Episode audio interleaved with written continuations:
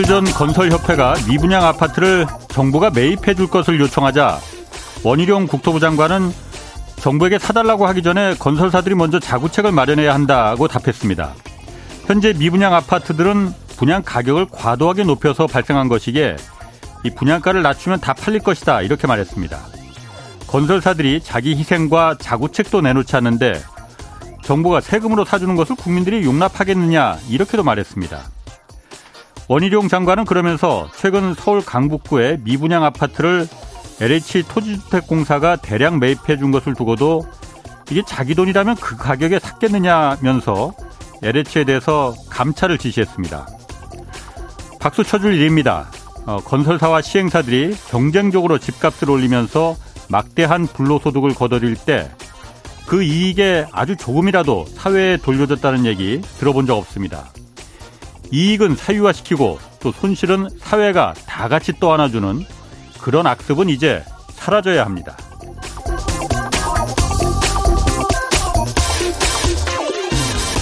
네, 경제와 정의를 다잡는 홍반장 저는 KBS 기자 홍사원입니다. 홍사원의 경제쇼 출발하겠습니다. 유튜브 오늘도 함께 갑시다.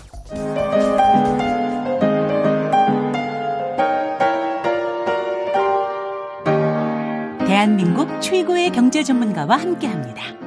믿을 만한 정보만 쉽고 정확하게 전해드립니다. 홍사운의 경제쇼. 네, 정부의 부동산 규제 완화 대책 나온 지 한 달 지났습니다. 부동산 상황 좀 자세히 오늘 좀 살펴보겠습니다. 한문도 연세대 정경대학원 금융부동산학과 교수 나오셨습니다. 안녕하세요. 네, 안녕하세요. 자, 한 달 이제 규제 완화책 한 달 나온 지 한 달 지났잖아요. 예, 예, 예. 뭐 신문 기사들 이렇게 보면은 집값 하락세가 지금 눈에 띄게 둔화되고 있다 뭐 이런 기사들 많이 나오던데. 네, 맞습니다. 둔화되고 있는 겁니까 그러면은? 효과가 아, 먹히고 있는 건가요? 통계가 좀 완벽하진 않습니다. 예. 일단 KB 통계로는 저번 주 같은 경우에는 더 하락했거든요. 하락폭 예. 심화가 됐는데 음. 부동산론 국가 자료는 이제 계속 4주째 예. 계속 또 하락폭이 이제 와- 축소되는 거로 지금 계속 보도가 나오고 기사도 나오잖아요. 예. 근데 실제 내용이 그 통계에 대한 그 기본은 그 표본이 정확해야 되지 않습니까? 그렇죠. 어. 표본은 아직도 오픈 안 하고 있습니다. 그래서 제가 알아보고 있는데 어. 그러니까 결론적으로 말씀드리면 제가 가진 데이터를 볼 때는 예. 지금 하락폭이 음. 그렇게 지금 발표한 것처럼 축소가 안 됐거든요. 어. 하락 거래량이 지금 한 80% 이상이고요. 예. 하락폭이 최대 6억까지입니다. 뭐 서울 아파트만 예를 들 때. 예. 그리고 상승 거래가 좀 한 10% 15%가 있어요. 예. 그 거래 비중을 따져보고서 계산을 해보니까 지금 요번 주에 나온 그 지표는 좀 부정확한 것 같더라고요. 그 말씀부터 어. 드리고 그래도 핵심은 뭐냐면 하락폭이 지금 마이너스 0.5 수준이거든요. 예. 그러면 1년이면 25%에 단순 계산으로 하면 0. 50 어. 52주니까요. 아, 한 주에 0.5. 네네. 지금 그 0.5 라인이에요. 예, 예. 지금 축소된 게. 예. 그리고 이제 심한 곳들은 뭐 일기 신도시 지금 뭐 마이너스 1%뭐 과천 같은 데 마이너스 2%막 이렇게 전세가도 내려가고 예. 전체적으로 시장이 대책의 효과는 없습니다, 실장. 어. 그리고 매매 물량 물건의 감소가 이루어져야지 정상적인데 예. 보통 MB 정부 때나 이런 큰 호재 대책이 나오면 매물이 한 10에서 30%까지 감소하거든요. 급감을 하는데 예. 그리고 거래량이 늘죠. 예. 근데 지금 상황 어떠냐면 매물이 다시 회복해서 도- 도리어 늘어났습니다. 발표할 때보다. 내놓는 집 내놓는 게? 네네네. 어. 매물도 늘어나고 총량, 뭐 전세, 예. 월세 물량도. 더 늘어났습니다. 예. 그 얘기 뭐냐면 시장에서 가지고 있는 분들이 소유자분들이 아 시장이 이게 쉽게 뭐 반등할 것 같지 않다라고 판단한 것이고 그럼 거래가 늘어야 되는데 1월 20일까지는 별로 많이 안 늘다가 예. 이후에 특례보금자리론 있죠. 그게 아. 가시하면서 쪽 물량이 붙어서 한 1, 200개가 좀 추가됐어요. 그래서 예. 지금 1월 2월 지금 7일인데 이 1월 말 기준으로 2월 7일까지 계산하니까 804개가 나왔어요. 그러면 요번 달에 서울에서? 이- 네.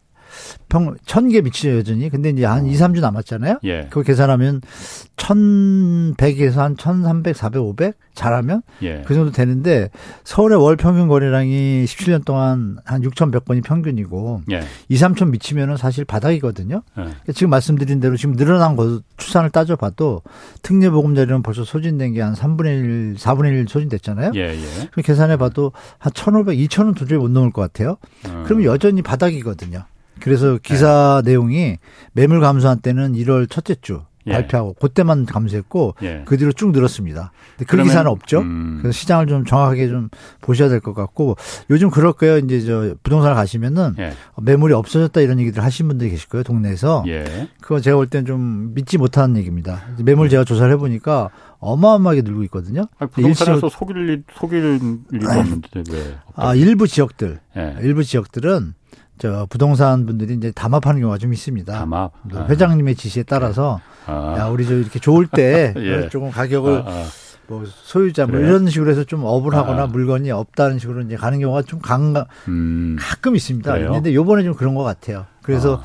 조금만 더 기다리시면 좀 바뀔 것 같다. 근데 오늘 신도시 대책 때문에 조금 걱정되긴 합니다. 그러니까 그걸 좀 물어보려고 하는데 네네. 그거 전에 먼저 네. 그러면 지금 말씀하시기를 아, 1월 3일 날 규제 완화를 거의 다 풀었잖아요. 다 풀었죠. 그러니까 어쨌든 이게 집값이 뻗- 떨어지는 속도가 너무 급하고 네, 거래가 너무 네. 없으니 네. 이러면 사실 다른 다른 경제도 이게 영향을 미치니 다 풀었잖아요. 그렇죠. 그럼 그거에는 별 영향을 없- 안 받다가 그게 효과 효과가 없다가 네. 특례 보금자리론 그러니까 이자 싼 이자로 정부가 그 정책금융으로다가 네, 지원해 네, 주겠다는 거 그거 나오니까 좀 거래가 늘었다는 거래가 거예요. 한 1, 200개 좀 추가되더라고요. 그러면 그 규제 완화책은. 전혀 원래 규제 완화책은 전혀 그럼 효과가 없는 거예요? 아니 전혀 효과가 없다 할 수는 없죠.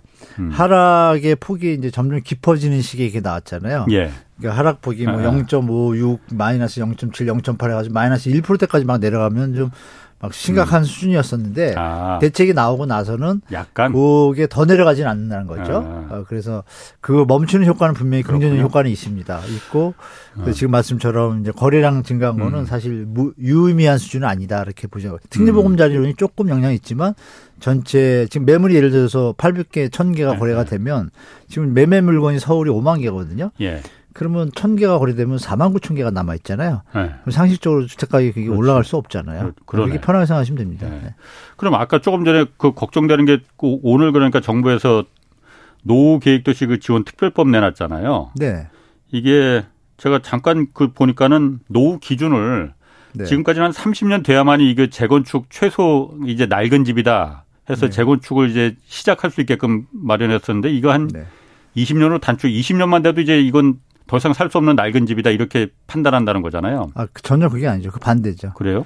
낡지 않아도 그냥 부실한 얘기죠.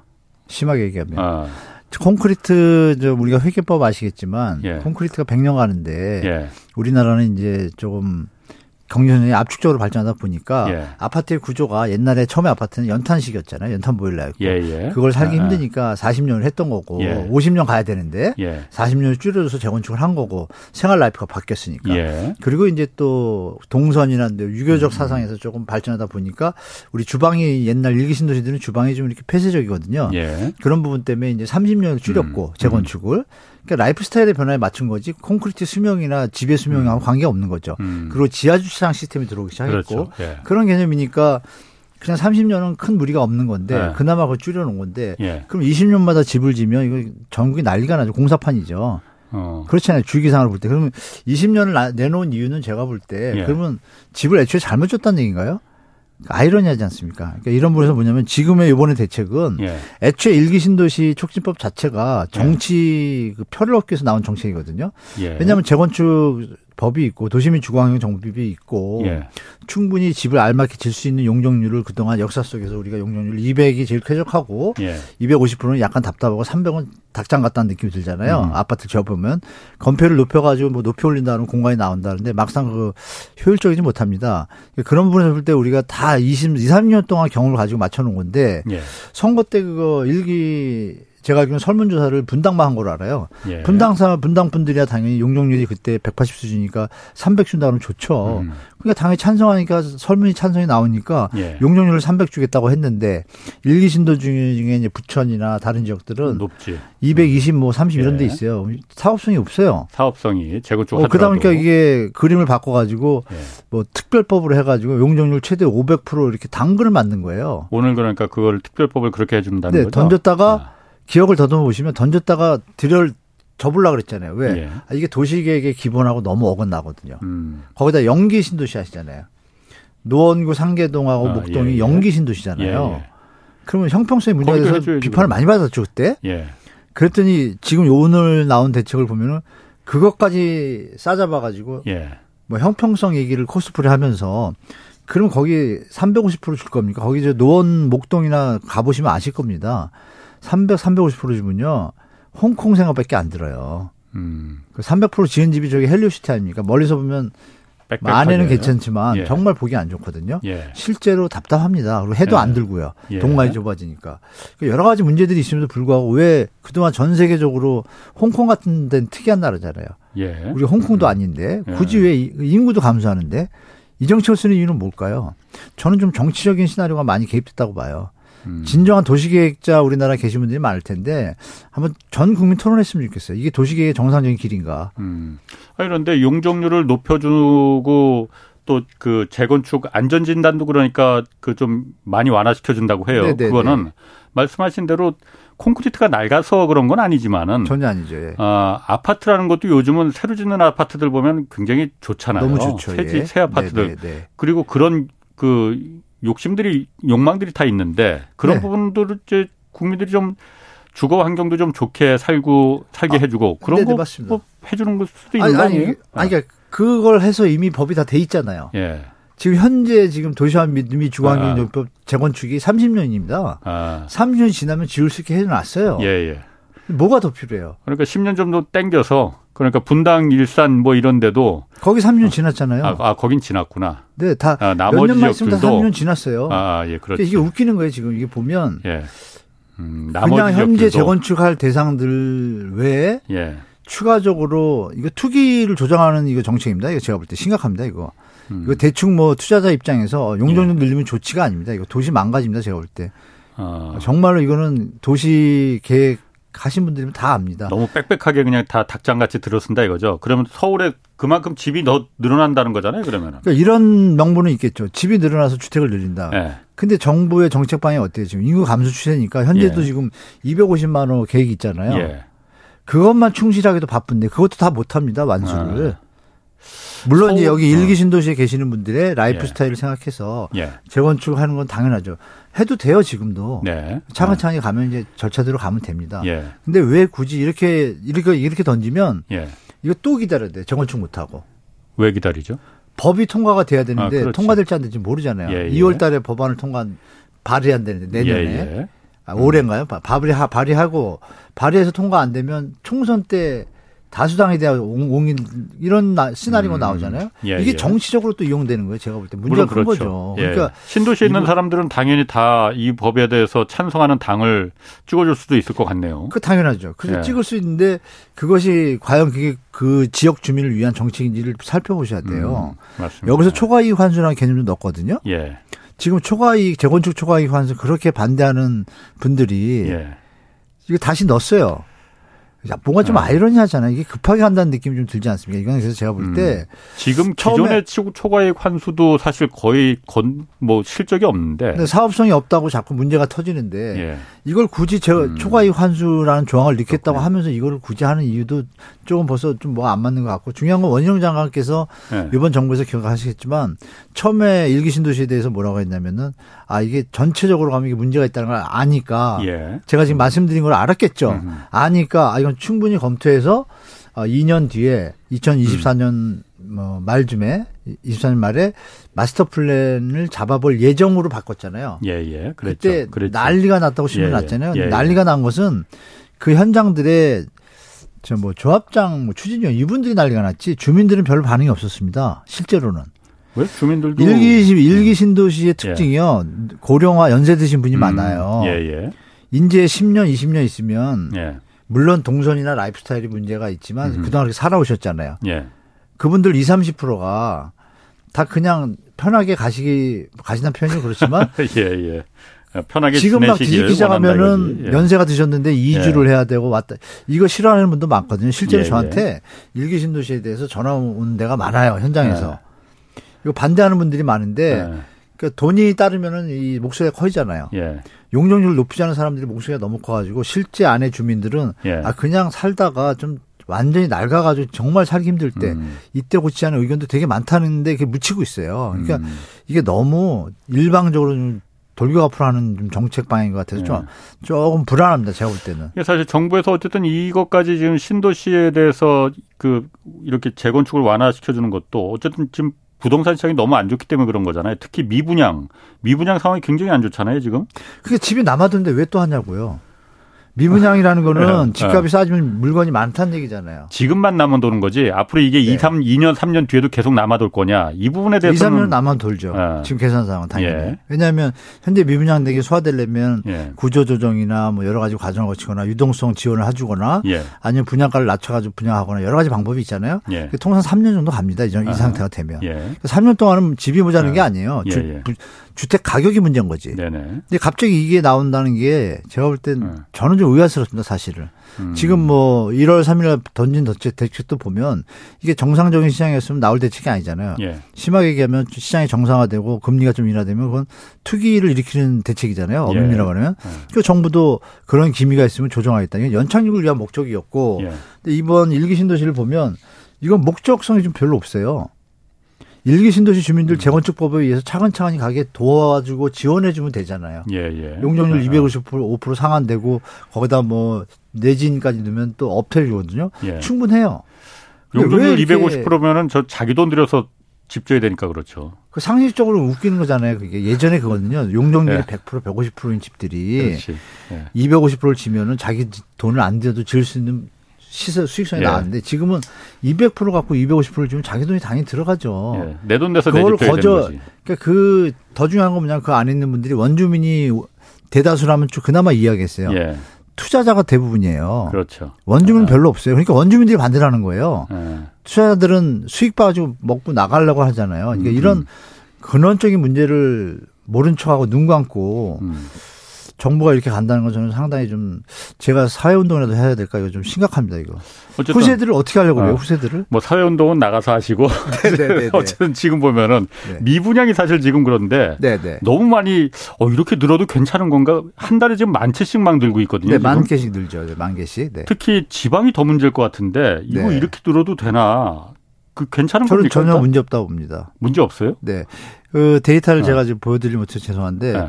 2014, 15, 16, 17년도 때 이렇게 부동산 이제 사랑이 시작했잖아요. 예, 예. 그때 매년 뭐 5만, 6만, 7만 가까이 매, 계속 몇 분양이었습니다. 예. 근데 박근혜 정부 때 택지 공급을 안 해가지고 작년, 재작년에 만 대로 줄었죠. 거의 예. 역사 드물게. 예. 그러면 지금 미분양이 지금 6만, 7, 6만 8천 됐거든요. 22년 말 기준으로. 작년 12월 기준으로. 네, 12월 기준으로. 예. 지금은 더 늘어났을 거예요.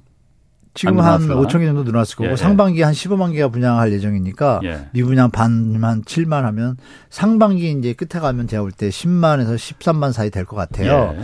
그때 미분양 매입 대책이 나오면 예. 그 우열이 가려지죠. 너무 비싸서 안 사는 걸 그럼 예. 낮춰야 되잖아요. 예. 아니면 사업성을 잘못 판단해가지고 분양가를 높이 잡았으니까 그 사업은 해체가 돼야겠죠. 예. 그러면 이 얘기도 드릴게요. 작년 가을부터요, 여름부터 예. 아파트 사업을 하는 사업하시는 분들이 예. 아 이제 사업 못 하겠다 그랬습니다. 왜? 땅값이 너무 올라가지고 예. 지어봤자 이거 팔리지 않는 가격을 이미 다 알고 있었습니다. 음. 그러면 당연히 땅값이 내려오는 과정이 필요하겠죠. 그래야 예. 또 사업이 되니까 예. 시장이 돌아가고 예. 그 과정 속이에요. 어차피 효과될 과정인데 정부가 이제 금융위기 레고랜드에서 벌어진 어떤 심리적인 그런 하방압력이 강하니까 예. 선제적으로 대응을 던졌잖아요. 예. 근데 추경호 장관이 그런 얘기 했잖아요. 우량 현장에 대해서 조건이 그거예요. 음. 아, 여기가 일시적으로 심리나 어떤 뭐 주택가격 비싼 거로 인해 가지고 일시적으로는 미분양이지만 다 완공이 되면 다 팔 수 있는 수준이 있고 자고 노력을 해서 분양가를 낮추면 팔리겠다고 판단되면 도와주겠다는 얘기입니다. 예. 그러면 그건 주로 대형 현장이나 우량 현장 좋은 입지겠죠. 예. 그안 좋은 입지 했다는 건 뭐예요? 안 좋은 입지인데 비싸게 한다는 거는 그냥 수익만 목적으로 하다 보니까 문제가 터진 거잖아요. 예. 그런 현장은 정리가 되겠다는 얘기를 던진 거잖아요. 예. 그리고 예. 지금 던진 예산을 계산해 봐도 예. 나머지 어- 일부분은 저 정리가 돼야 됩니다. 최근에 좀 메이저 회사가요. 예. 그 보통 이제 PF 시스템이 이렇게 돼 있잖아요. 그 시행자가 이제 시드머니로 땅을 사고 그렇지. 예. 브릿지론을 해가지고 본 PF 가기 전에 연결되는 구조에서 잠깐, 예. 시공사가 보증을 쓰고 책임 그렇지. 보증을 쓰고 예. PF 사는 이제 대- 돈을 대출해주면서 이제 분양 수익에 어. 대해서 쉐어하는 개념으로 가잖아요. 프로 그렇죠. 차트로. 근데 이제 분양 사업성이 없다고 판단된 게 이제 시공사가 만약에 예. 그럼 책임 준공을 하기로 했는데 빠지면 어떻게 돼요? 손해배상금이 있어요. 그 시공사에 대해서 시공사가 어. 자기가 준공하기로 했는데 갑자기 무슨 일로 빠질 수도 예, 있잖아요. 예. 빠지면은 이 전체 사업이 시행자와 PF와 다 연결되는데 그렇죠. 사업이 문제가 되니까 그에 대한 페널티가 있어요. 그렇죠. 예. 손해배상금을 줘야 되죠. 예. 근데 메이저 회사가 최근에 그거 주고서 나왔습니다. 어느 현장에서 대놓고. 그 지금 저기 안에 대우건설 아니에요? 어, 울산에서? 지금 하는 어, 거. 뉴스에 나왔나요? 뉴스에 나. 그 아, 지금 나왔어요? 그것 때 그게 지금 근데 그게 2조 440억을 그러니까 대우건설이 이거는 우리가 손해 보면서도 여기는 해봤자 이거는 나중에 더 큰 수렁에 빠져 들어간다라고 네, 빠진 거잖아요. 네, 그러면 그 440억. 현장 어떻게 될까요? 앵커님. 다른 건설사 시공사를 찾아야 될 텐데. 대우가 안 들어가는데 딴 데가 들어갈까요? 아, 그러면 이 현장은 정리할 수가 있겠죠. 예, 그러면 빨리 회수하거나 뭐 토지는 경매 붙이거나 예. 시행자는 손해를 볼 거고 PF 대출한 기관은 빨리 경매를 해서 다시 돈을 회수해야 되겠죠. 채권 회수를. 예, 예. 이, 지- 이 PF 사도 ABC표를 발행해서 투자자가 한 돈을 대출받아서 대대출한 거잖아요. 예. 그럼 그 투자자들이 만약에 회수가 안 되면 또 어떻게 돼요? 그 증권사 PF사에 대해서 내 돈 자꾸 빨리 못 돌려주면 그렇지. 증권사에 대해서 채권 실행하면 그 그게 이제 증권사 부도가 벌어지는 거죠. 예. 그러면 결론은 난 거죠. 아 부실 현장에 과도하게 수익을 누리고 과도하게 PF 대출과 브릿지론에 투입이 된 예. 수익에 눈이 멀어서 쉽게 말하면 눈이 먼 건 아니죠. 그 당시는 또 그런 계산이 나왔으니까 막 상승기니까 3년 예. 전에 수익만 생각하고 리스크 헤지를 않은 현장들은 예.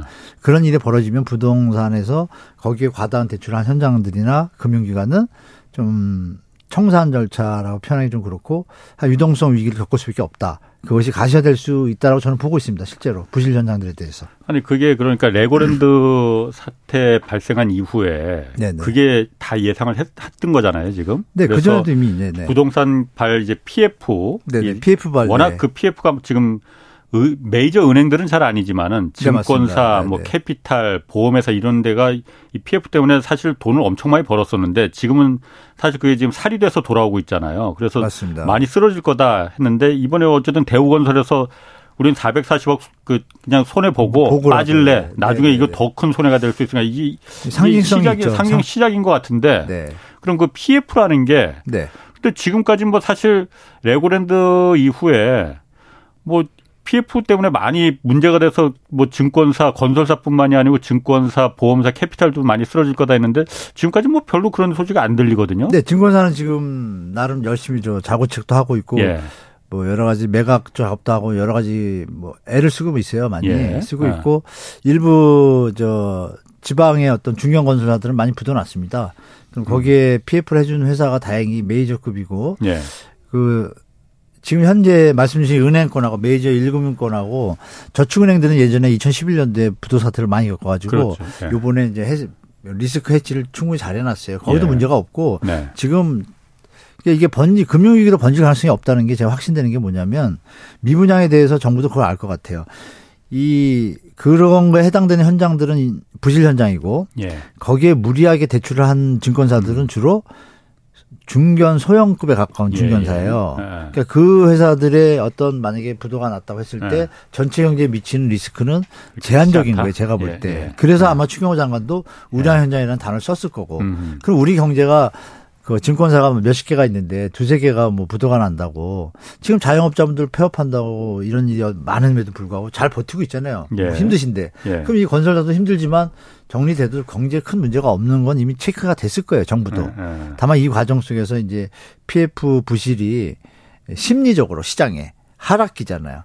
하락기다 보니까 PF 부실이 아닌 현장도 부실화되는 거를 이제 정부가 막으려고 음. 애를 쓰는 거고. 예. 근데 뭐 다른 외, 외생 변수가 또 큰 게 나온다라면 또 흔들릴 수는 있겠지만 예. 제가 볼땐 충분히 대비책이 있다고 판단되고 학습 효과도 많이 있잖아요. 그렇죠. 그래서 예.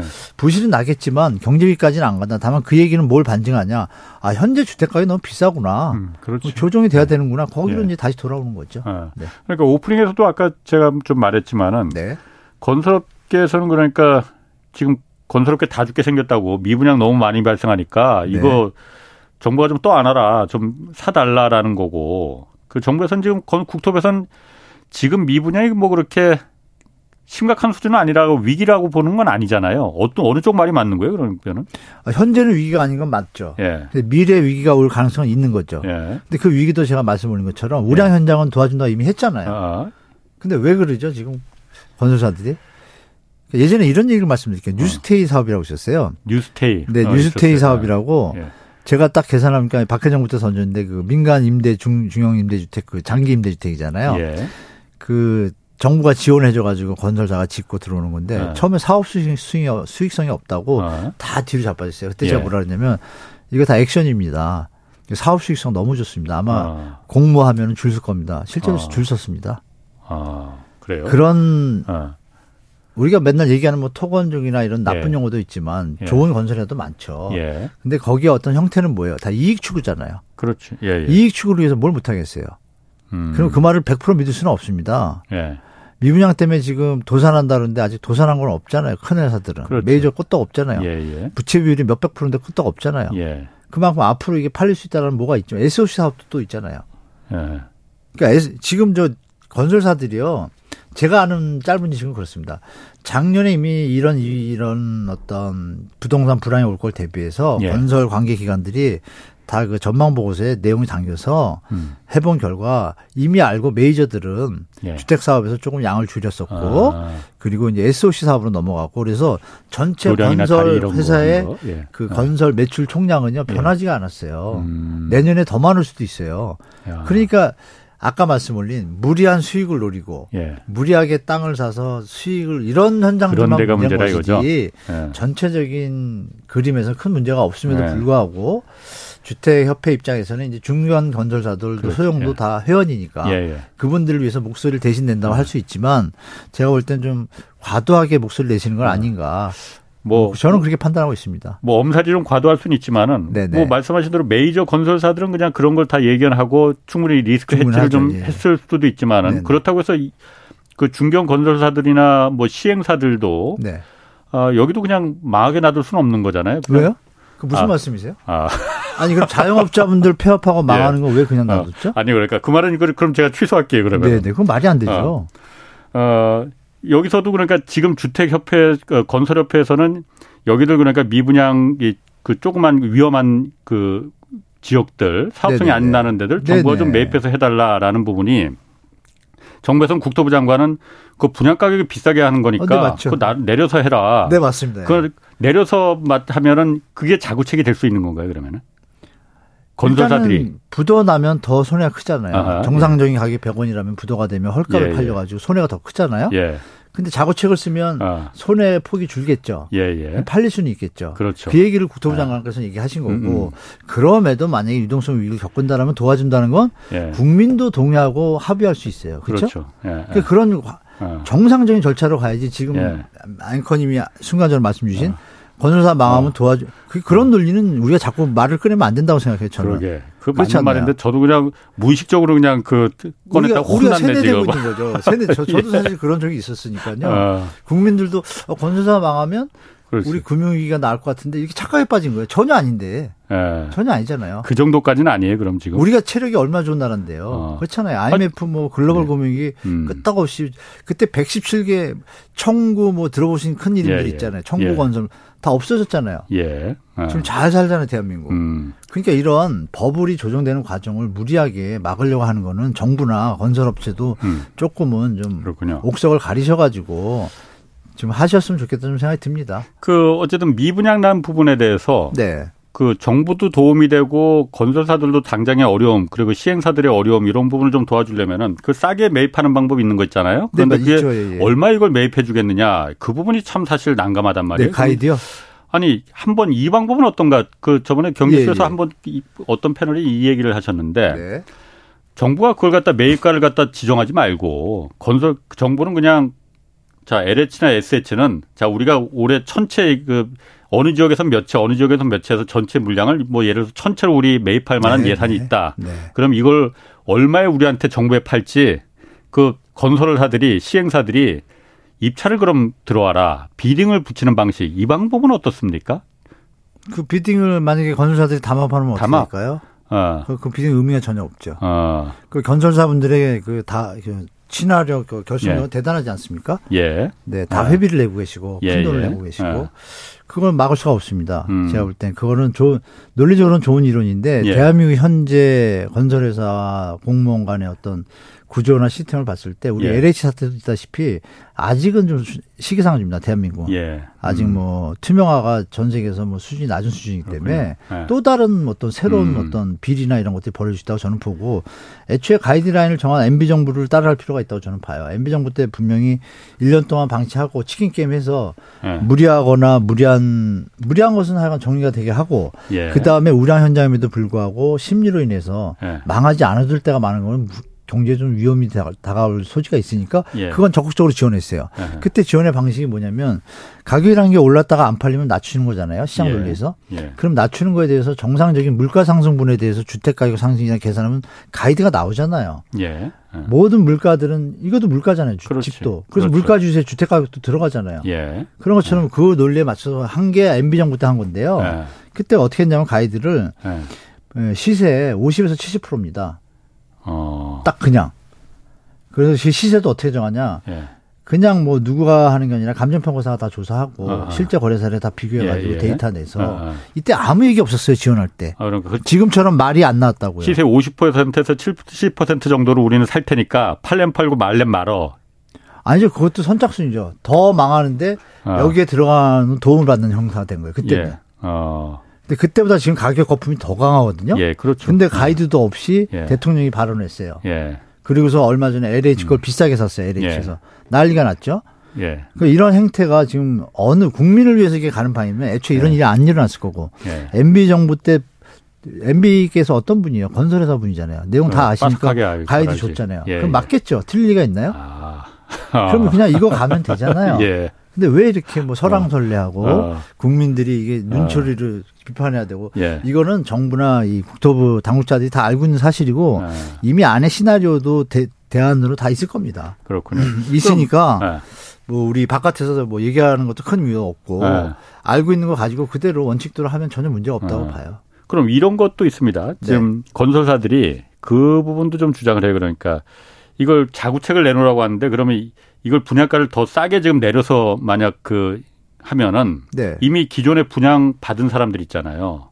이 사람들은 예를 들어서 평당 아 뭐 예를 들어서 5억에 분양 받았는데 네. 이걸 3억에 내놓으면은 네. 이 사람들이 가만 안 있는다. 아 그거 법적으로 문제는 없잖아요. 예를 들어서 아. 채소 장사 아줌마가 예. 100원에 파는데 안 팔려가지고 80원에 파는데 그거 어떻게 할까요? 먼저 산 사람이 그러면 난 80원? 그건 네. 아니잖아요. 둘이 거래된 거잖아요. 예. 그거에 대해서 소비자가 예. 물론 심정적으로 억울하죠. 예. 근데 그러면 자, 자유시장 경제가 유지가 됩니까? 어. 전혀 안 되죠. 작동이 안 되죠. 그러니까 그거는 예. 이해가 되는데 그럼 건설사가 미리 받으신 분들한테 어떤 다른 보상, 예. 뭐 옵션을 갖다 잘해준다든지 확장을 더 해준다든지 공사비가 뭐 천, 천만 원짜리 뭐 오백만 원에 좀 세, 저, 이익 빼고 예. 저렴해 이런 식으로 좀 대처를 하시고 예. 건설사 입장에서는 부도가 나면 안 되잖아요. 그분들 보다가. 만약에 예. 분양률이 10%인데 10% 때문에 90%가 망가져서 회사가 망가진 이건 문제가 있잖아요. 예. 예. 경제 논리나 자유 논리나 공정 논리에도 안 맞잖아요. 예. 예. 그러니까 지금 말씀하신 부분은 민주주의의 특성이 뭐예요? 예. 최소의 소수의 피해를 만들고서 다수의 행복을 가야 되는데 예. 지금 논리가 그런 논리로 편하게 가보면 음. 아, 그분들한테 미안하지만 싸게 팔아야 되는 시장 상황이잖아요. 예. 싸게 팔아가지고 만약에 돈이 안 남는 네. 안 남으면 할 수 없지만 예. 남으면 먼저 비싸게 산 분들한테 건설회사가 인간적으로 예. 뭐 확장비나 이런 걸 어. 싸게 해주는 이런 형태로 취해야지 예. 그 비싼 분도 본인들이 선택을 잘못한 거잖아요. 처음에 들어간 보면요. 것도. 예. 아, 예. 그럼 쌀 때 사지. 어. 그러니까 이게 말이 안 맞는 거예요. 그러니까 그걸 가지고 어. 일일이 어떤 건이 있어가지고 예. 그거를 구제하는 것은 예. 공산주의는 가능합니다. 예. 우린 자유민주국가에 살고 있기 때문에 예. 그거 하나하나를 다 보호하거나 할 저, 심정적인 건 느끼지만 음. 영끌도 마찬가지잖아요. 다 예. 심정적으로 구제하고 싶죠. 예. 그러면 이게 시장이 그냥 무너지잖아요. 말이 안 되는 것이고 예. 뭐 비트코인 자영업자 많지 않습니까? 그러니까 예. 정부는 이런 부분에 대해서 미분양의 어떤 그 하나하나의 어떤 앓는 소리, 앓는 음. 소리나 좀 표현은 그렇고 좀 위험이나 유동성 위기에 대해서 예. 옥석을 잘 구분해서 예. 국민들이 이해할 수 있는 선에서 MB 정부 때처럼 한다라면 음, 음, 저는 전혀 뭐 문제 없을 거라고 봅니다. 음, 알겠습니다. 그 지금 전세 가격도 지금 크게 떨어지고 있잖아요. 네 네. 이, 이게 집값하고 전세가 비율이 지금 서울 같은 경우에는 뭐 지금 10년 만에 최저로 그 네 네. 최저로 11년 만에. 52%까지 뭐 지금 떨어졌다고 네. 하는데 전세값이 이렇게 하락하면은 집값도 하락 속도가 더 빨라지는 거 아니에요? 원래 이게 따라간 따라가잖아요. 네, 전세가 비율이 50% 이렇게 하셨는데 예. 뭐그 그 말씀도 맞아요. 근데 어. 더듬어 볼 게 뭐가 있냐면 그 전에는 30%였습니다. 폭등기 때 2006년도 7년 때는 전세 예. 가격이 30%였어요. 예. 주택 가격이 너무 많이 오른 거죠. 예. 그러니까 지금은 어떤 시장이냐면요. 예. 한 10년 전부터 예. 주택 가격이 너무 많이 올랐는데 전세 가격도 또 너무 많이 오른 거예요. 아하. 그 예. 전세 대출이 확대가 된 바람에 예. 박근혜 정부 때 5억까지 해줬잖아요. 그렇지, 그렇죠. 그것도 소득이 없는 사람조차도. 예. 그러니까 전세 가격이 같이 따라간 거예요. 음흠. 충분히. 그래서 만약에 전세 대출이 없었다라면 올라가는 게 좀 폭이 적었었고 예. 지금 이런 위기도 우리가 이렇게 크게 안 당할 텐데 예. 그러니까 그런 상태에서 지금 저- 높이 올라간 상태에 전세가율 이 내려왔잖아요. 예. 근데 이 전세가율이 그 기준이 높은 거에다 두니까 52%지 만약에 음. 주택가격이 더 내려오면 다시 예. 80% 수준이 되겠죠. 그렇죠, 그렇죠. 이건 큰 의미가 없는 겁니다. 그러니까 아. 기준을 다시 어디다 둬냐면 예. 우리 소득 수준 예. 시장에서 수요자들이 감내할 수 있는 전세 가격 수준이 있을 거 아니에요. 예. 그걸 제가 계산해 보니까 계산이 안 나오더라고요. 그러니까 지금 전세값이 더 내려갈 수밖에 없다. 그 와중에 입주 물량까지 나오는 거예요. 그렇죠. 네, 강남 사고 또 지금 어마어마하게 물량 나오고 인천도 어마어마하고 예. 이런 곳들은 이제 전세를 살고 계신 분들이 예. 월세로 넘어가거나 다운사이징해서 가는데 예. 또 물건이 새로운 것들이 나오니까 대체재가 많아지니까 일시적으로 한 1, 2년은 예. 전세 가격 하락은 계속 이어질 겁니다. 예. 그래서 이거는 매매 가격 하락의 뭐 어떤 선행 지표니까 예. 6개월, 1년 안에 그 전세 가격이 많이 내려갈수록 예. 매매 가격이 추가 조정이 이제 벌어질 거라고 보시고 시장에 대처하는 게 좋을 것 같습니다. 어. 아 그런데 지금 보면은 네. 아, 주택담보대출 어쨌든 집값을 결정하는 게 가장 큰 게 금리잖아요. 아니에요? 저는 가장 크지는 않고 두 번째로 크다고 봅니다. 두 번째, 첫 번째는 뭐예요? 너무 높은 우리나라 게 예, 아니에요? 예. 예인데요. 우리나라는 전세 대출입니다. 전세 대출. 아 그러니까 네. 전세 대출이 주범이라는 건 뭐그 네네. 그게 뭐 1번이에요. 그- 대한민국 아, 집값으로는. 일본, 아, 네네. 맞- 저도 그거는- 2번은 이제 금리고 아. 제가 볼 때. 전세 대출이 이게 너무 규제 없이 그냥 다 그냥 그 해줘 버리니까는 갭 투자가 그냥 네. 성행해서 집값을. 끌어올리는 네, 거 맞습니다. 네. 근데 금리가 네. 지금 기준금리는 올라갔지만 우리나라 한국은행도 계속 올렸지만은 네. 시장 금리는 지금 오히려 기준금리보다도 다 내려가 있잖아요.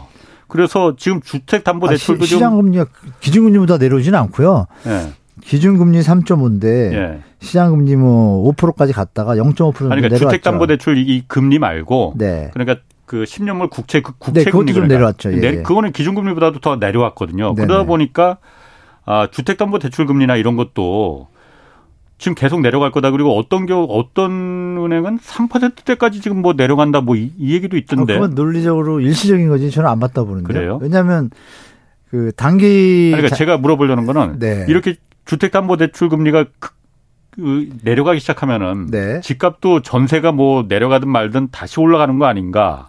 아, 그 수준까지는 안 되는 거로 지금 계산이 나오거든요. 그게 네. 한2% 정도까지 가야 예. 시장이 움직일 수 있다고 봐요. 그 음. 소득 수준하고 비춰보셔야 되는데 예. 우리 연봉 서울 같은 경우에 연봉 6천 이하가 한 60%입니다. 예. 70% 예. 가까이 되는데요. 예. 실수는 이건 400이잖아요. 예. 그럼 지금 금리 3.5든 4%든 그걸로 예. 계산하면 지금 뭐 10억짜리 주택을 사면 당연히 생활이 안 됩니다. 그러니까 음. 주택가격도 내려야 되는 예, 거고 예. 전세 가격도 예. 계산해 보면 예.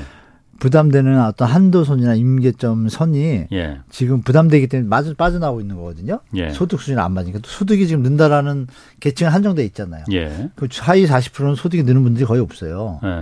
예. 그러면 무주택자 중에 집을 살려는 사람들은 한정적이잖아요. 예. 10% 좁혀집니다. 예. 그 중에서도 말씀드린 대로 연봉에 따라 차이가 있는데 그걸 계산해 보면 예. 당분간은 그런 금리 0.5는 의미가 없다고 음. 보고 예. 추세적으로 예. 뭐 올해 안에 뭐 2%까지 내려간다. 예. 이러면 시장이 바뀔 수는 있다고 저도 봐요. 아하. 그러나 뭐 미국 상을 다 아시겠지만 그럴 일은 없을 것 같고 그렇지. 잘하면 예. 기준금리는 안 낮출 것 같고 올릴 올릴 수도 있는 상황이고 지금 예. 가스비 예. 난방비 올라가는데 여기서 내릴 수 없잖아요. 물가 예. 올라가는데 예. 그러면 유지가 된다고 음. 보면 시중은행이 마진 폭을 높이 잡았다가 마진을 줄인 것밖에 안 되잖아요. 그럼 더 줄일 수 있나요? 자기도 망하는데. 그렇지. 그러니까 가이드 나온 거야. 아, 이게 조금 조정이 있겠지만 미국 금리나 한국 기준 금리가 바뀌지 않는 한 더 내려올 일은 죽어도 없잖아요. 예. 그 와중에 아시는 바와 같이 단기 금리가 더 세잖아요. 그렇죠. 그 얘기는 뭐예요? 예. 경기 침체가 온다는 얘기잖아요. 그렇죠. 경기 침체가 오면 소득이 줄어들지. 그럼 집이 집값이 어떻게 올라요? 금리 그거 갖고 되나요? 그건 두 번째라니까요. 어. 제가 볼 때 수준이 그러게. 아 수준이 아니라 어. 그죠. 역량이 어. 주택 시장 역량이 예. 금리는 그때 노무현 정부 때 기억나시잖아요. 예, 예. 금리가 3%에서 5.25%로 올렸는데 집값은 30% 올랐어요. 왜? 예. 금리가 올라가는데 어떻게 올라요? 그렇죠. 소득이 어. 경제 성장률이 그때 7%잖아요. 예. 그러니까 이제 유동성하고 신용 창화하면 진짜 뭐 1, 2년 사이에 재산 뭐 50% 100% 뿌는 분들이 많았단 말이에요. 예, 예. 그리고 그 주택가격 수준이 예. 소득 수준에 비해서 지금보다 낮았어요. 예. 높은 것도. 예. 그러니까 추세적으로 따라갈 수 있었지만 음. 지금은 지금 말씀드린 금리나 소득 수준이나 여러 조항들이 그때하고 정반대예요. 그래서 쉽게 살아나지 못한다라는 결론으로 음. 저는 추측하고 있습니다. 그렇군요. 지금 유튜브 댓글에서 저보고 질문 좀 제대로 하라고 지금 혼내는 사람들 많습니다. 지금 아까. 아, 네, 왜, 왜, 왜요? 저, 아, 아까 그 미분양. 건설사들이 그, 저, 그 미분양 그때부터 시작해서 네. 제가 주로 안, 안유아 그 교수 나오면 많이 혼나는데 아, 그러세요? 한 교수님한테도 오늘 많이 혼나네. 아, 저, 저는 그런 뜻은 전혀 없는데요. 네. 어쨌든 네. 그 이번에 그 정부가 전세 사기 대책도 발표했잖아요. 네네. 빌라왕 뭐 요즘 워낙 그 사회 문제가 됐으니까 전세 네. 사기 막기 위해서 전세 보증을 먼저 손보기로 했잖아요. 네. 이 전세가율 100%까지 해주던 반환 아니, 반환 그 보증보험 보증보험을, 네. 이 가입 기준을 어, 90%로 90%까지. 정했어요. 네네. 어, 10% 낮춘 건데 네. 이 정도면 이게 효과가 대책이 될 수 있을까 어떻습니까? 전혀 없죠. 어, 주택가 20% 내려가면 역전이잖아요. 예, 예. 그러니까 깡통 애초에- 전세죠, 그러니까. 네, 네. 애초에 이 자체가 예. 이게 결국 아까 전세 대출 시가 올리는 거 영향 되잖아요. 예, 예. 이런 게 지금 제가 좀 허구도 지금 의심하는 상태입니다. 주택도시보증공사로 네. 바뀐 지가 몇 년 안 됐잖아요. 10년도 안 됐어요. 예. 그게 이제 그냥 시- 주택신용보증회사였잖아요. 예, 예.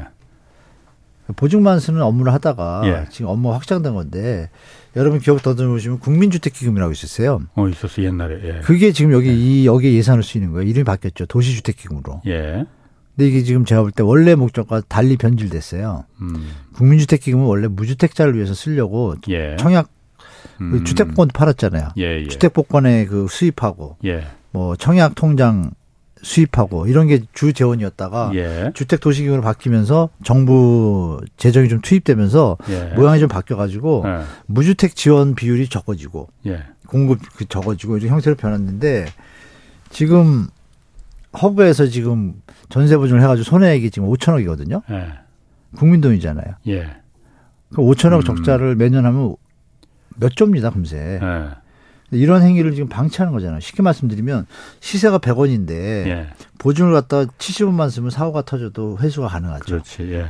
근데 이거를 100원을 써요? 예. 그동안은 100원을 쓴 거예요. 예. 심하면 120원도 쓰고. 100, 100원 넘겼었죠. 예. 그게 무슨 짓이에요? 예. 이거 똑같아요. 미분양 매입하고 국민 혈세를 예. 누굴 위해서 이렇게 하는지 이- 그림이 나오죠.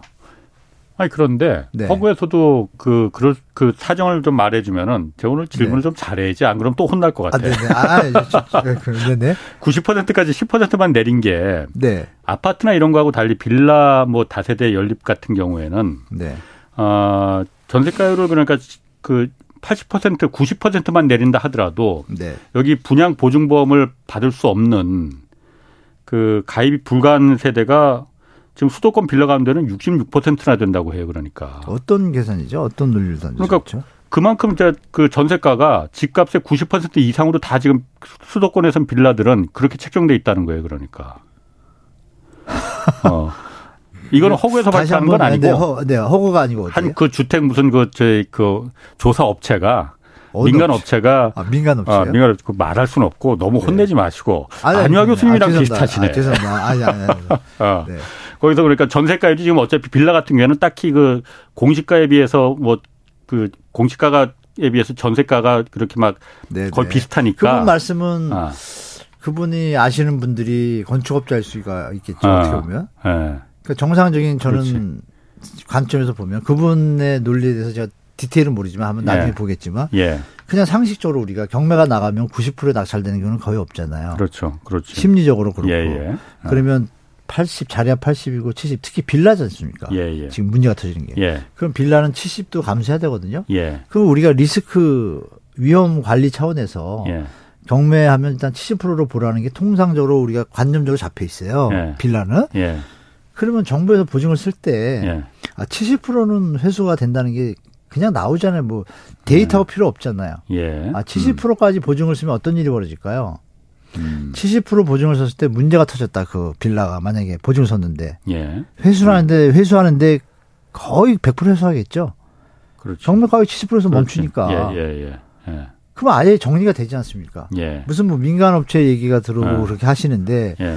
그럼 90%한 문제가 터질 가능성이 있는 건 더 늘어나는 거 확실하잖아요. 그렇죠. 90% 했을 때 만약에 주택 가격이 10%만 내려오면 똔똔이고 아니, 똔똔이라면서 죄송하고 같아지고. 10%더 내려오면 역전이잖아요. 벌써 예. 손해가 나잖아요. 어떤 손해? 국민 세금이. 음, 그러면 국민 세금을 그렇지. 갖다가 대리하는 입장에서 예. 무슨 말이 많습니까? 그냥 어. 안전하게 가야죠. 국민의 돈인데? 그러면 간단하죠. MB 정부가 이렇게 딱 한동안처럼 예. 아, 70%에 딱 하면 잡음이 없죠. 저 같은 얘기도 할 필요도 없고, 아, 정부가 일 잘하는구나. 예. 보증은 서줄 만큼 딱 알맞게 서주고, 그러면 빌라나 이렇게 사기꾼들이 할 수 있는 폭이 저, 적어지잖아요. 그럼 정부는 왜 그럼 90%까지만 딱 한 거예요? 더 내려서 한 70%, 80% 이렇게 내리지? 그냥 말씀 나눠보고 싶습니다, 그냥. 저는 개인적으로. 아니 이유가 있으니까 그렇게 했을 것 같은데. 예. 전세 대출은요, 애초에 예. 아시겠지만 1978년, 70년대 근로자 및 서민금융에 관한 지원 법률에 예. 이렇게 근로자 서민들이 파산이나 하거나 사업하나 기업이 망가져서 파산했어요. 예. 집이 없어졌어. 아. 그럴 때 그냥 2, 3천만 원 전세 자금을 보증을 도와주는 그런 역할에서 시작된 건데 예. MB 정부 때 예. 아시겠지만 미국의 페니메이하고 프레디 맥이 그 전부가 보증서 가지고 펌핑돼 가지고 이렇게 터진 거잖아요. 결론은. 서브프라임 금융위기 네. 때. 예.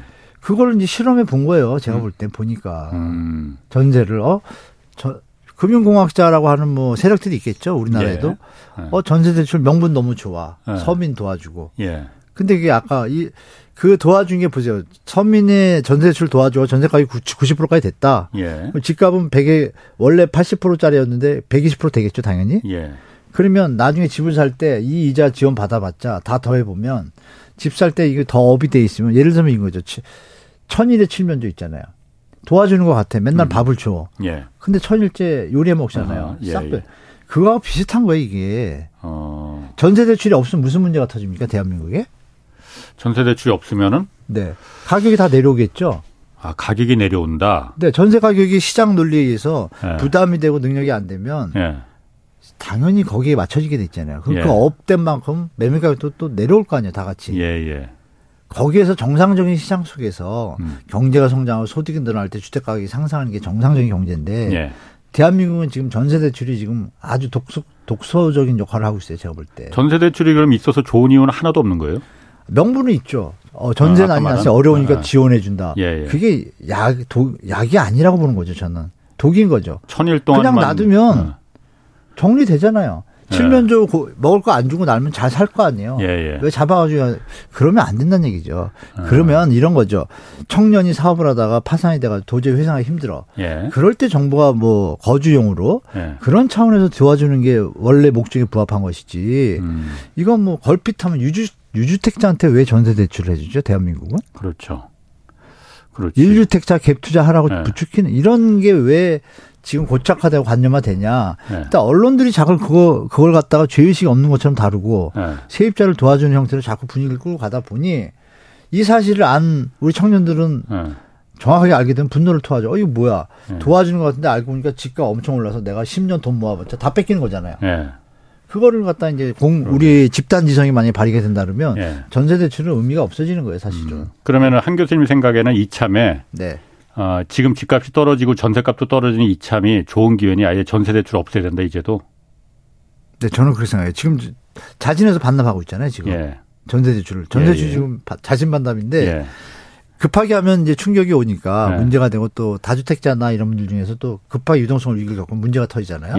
예. 그러니까 제가 볼 때 현재 있는 분들은 유예기간을 두는 거예요. 예. 2년 갱신권이 있으니까 예. 4년 동안 차근차근히 해가지고 예. 4년 뒤에는 완벽하게 없어지는 걸 하고 예. 현재 있는 분들은 예. 지금 있는 분들은 지금부터 대출 금지를 딱 시키는 거예요. 음. 그러면 이제 펌핑되는 가 펌핑된 금액이 이 얘기 들으시는 분들 중에 아마 아, 이 얘기 결- 여담을 들려드릴게요. 음. 제가 아는 좀 나이 드신 분 중에 예. 초등학교 죄송합니다. 그 초등학교 졸업하셨는데 부동산을 저보다 훨씬 더 잘하세요. 예. 그분은 뭐만 보냐면 MB 때부터 시작하는 분이거든요. 예. 전세 대출이 오르면 집값이 오르는 건 100% 맞으니까 그렇지. 예. 그것만 쳐다보고 올인한 분이에요. 어. 전세 대출이 네, 늦냐 안 늦냐. 예. 요번 사태 있기 전까지 예. 엄청난 부를 모으시고 예. 네? 어. 시세 차익 엄청 났겠죠. 그 논리를 깨우쳤으니까. 예. 음. 그러면 전세 대출만 나오면 달려가고 집을 사시는 거예요.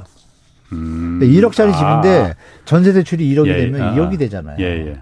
아. 그러면 무리해서 집을 사둬도 조금 있으면 전세 보증으로 보충이 되고 내 돈은 안 들어가고 음. 그다음에 차익이 생기면 그러게. 그냥 돈만 차익 나고 이렇게 하신 분이 요번에 전화가 오셨어요 저한테 전세가 전세난 역전세난이 나니까 음. 어 이거 저그 제가 그랬죠 많이 보셨으니까 그냥 반 정도 빨리 아. 파시고 유동성 확보하세요 그랬어요 그러면 답 나왔잖아요 그분 알겠습니다. 진짜 뭐 모르시거든요 네. 그냥 부동산은 도사예요 좁다 알겠습니다. 거기까지 네네. 하셔야 되겠어. 네네네 아이고 오늘 하여튼 칠면조 된 기분입니다. 아 죄송합니다 한문도 연세대 교수였습니다. 고맙습니다. 네 감사합니다 지금까지 홍사원의 경제쇼였습니다.